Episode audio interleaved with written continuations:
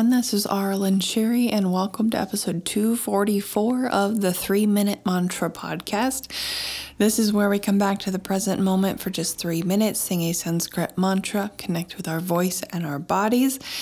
And I put out a new episode every Sunday, and it's just one mantra, and then you can go back and listen to it every day if you'd like to sing it every day and practice deepening into that. Um, and it's also available on Spotify and Google Podcasts and stuff. And then I post it on my social media. But today's mantra is the word Ananda. And this word means bliss in Sanskrit. And uh, the best word for it is an- to relate it to anandamide, which is found in chocolate. It's known as the bliss molecule.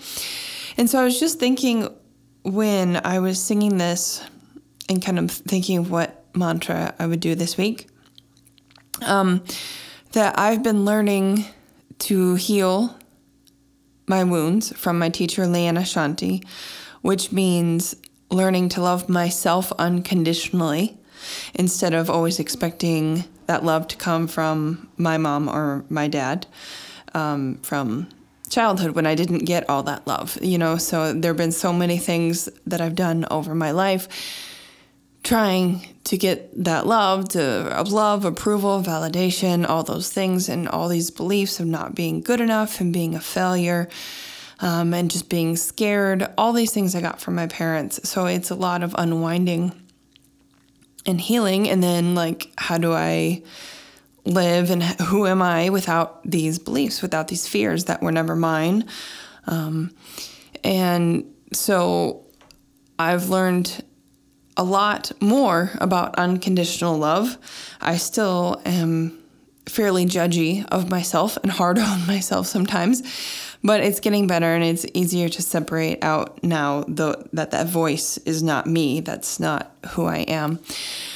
But so the point of all this with the word ananda and bliss is that I've had several times where I've understood more of what unconditional love is. And to me, it feels like bliss. I'm like, wow, there's no conditions. You know, there's no one there telling you, limiting you, telling you who you are or what you can do or anything like that. No burdens.